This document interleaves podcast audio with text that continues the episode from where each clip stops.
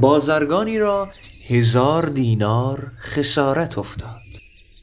پسر را گفت نباید که این سخن با کسی در میان نهی. گفت ای پدر فرمان تو راست. نگویم ولکن خواهم مرا بر فایده این مطلع گردانی که مصلحت در نهان داشتن چیست.